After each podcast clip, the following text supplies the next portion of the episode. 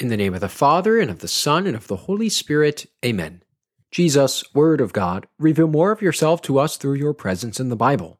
Led by the Holy Spirit, guide our time of reflection. May it increase our desire for you in the Scripture and in the sacrament. Amen. Welcome to our very first episode of Sunday Setup. I believe there's no better way to introduce this new series than simply to do it. So let's get started with the readings we'll hear this coming weekend. We start with Isaiah. The book of Isaiah is big, 65 chapters, and most of the book is actually made up of poems. So think of Isaiah like a rapper who's put out a number of different albums, and the albums came at different times in his life and the life of society, so they have different moods to them. But today's poem from the anthology of Isaiah's rapping career comes early on. It's in the fifth chapter. We have to go to the very first verse of Isaiah to get the context of this rap. Isaiah is having a vision which continues through the first five chapters of the book. That's how the book starts. The vision which Isaiah, son of Amos, saw concerning Judah and Jerusalem in the days of Uzziah, Jotham, Ahaz, and Hezekiah. So Isaiah is having this vision, and he's going to bust some rhymes about it. But listen, Isaiah is a crafty rapper. He's got chops. So he starts telling his audience about a vineyard, but without them knowing, he's actually talking about themselves.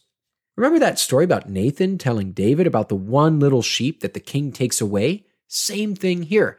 Isaiah gets his audience to pass judgment on themselves and how they haven't produced the fruit that God is asking of them, but he does so without them realizing what he's doing. Moving now to the second reading, Paul is writing to the Philippians. At the time, Philippi is a Roman town with a big Greek population and a small amount of Jews.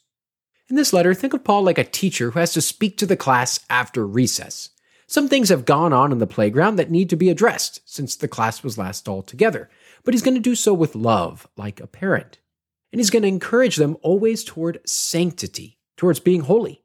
Our particular excerpt is verses 6 through 9 of the fourth chapter, yet just before that, Paul is actually kind of calling out to women Euodia and Syntyche, like a teacher that's telling specific students that they need to shape up. I'm not making this up. Check out verse 2 of this same fourth chapter. As he's telling these students to shape up, he's calling them to virtue. And he does so in a way that would be very common at the time, a sort of virtue list that a teacher, usually a Stoic, would give his student to exhibit. That's what Paul is doing here. He's giving his students a list of virtues to strive for, and ultimately, he appeals to his own character. Then we come to the Gospel. We're in the Gospel of Matthew, and the Gospel is commonly divided up into five major sections, five parts, before the account of Jesus' death. We're in the final of the five sections here. Jesus and his disciples have arrived in Jerusalem. Jesus has cleared the temple, and now he's talking to the chief priests and the elders on their home turf in Jerusalem.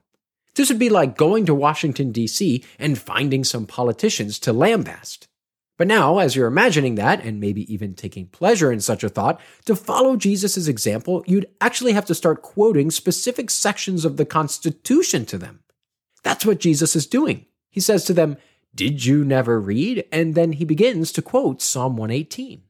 Imagine how biting this is. Jesus is telling the bigwigs of Jerusalem that they actually don't know what they're supposed to be the biggest experts in. Because they've missed the point, they're actually going to be put out of a position of authority and it's going to be given to other people entirely. Whew, you can see how Jesus didn't make many friends in Jerusalem. So that's it. That's your Sunday setup for this 27th Sunday in Ordinary Time in Year A.